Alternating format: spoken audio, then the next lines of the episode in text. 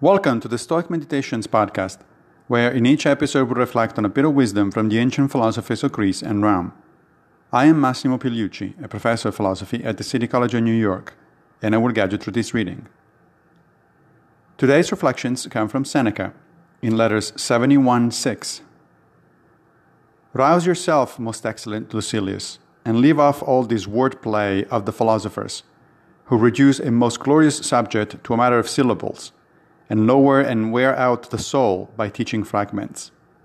Then you will become like the men who discovered these precepts, instead of those who, by their teaching, do their best to make philosophy seem difficult rather than great. This is one of a series of attacks by various Stoics against what they perceived as the misuse of philosophy. Philosophy for them is very important business as it is the discipline that teaches how to live. But when it is reduced to mere arguing for arguing's sake, or clever wordplay, or logic chopping, it is degraded to a game of little importance. As a professional philosopher, I am sensitive to this sort of criticism.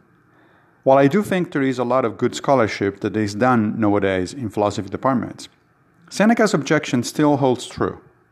Too much academic philosophy is, in fact, mere clever wordplay with no large import whatsoever. Though, to be fair, the same is actually true of all modern academic disciplines, including scientific ones.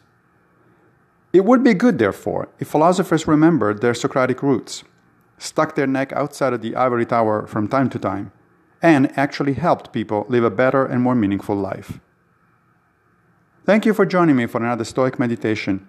I will be back with a new episode very soon, if Fortuna allows, of course. One more thing, if you don't mind.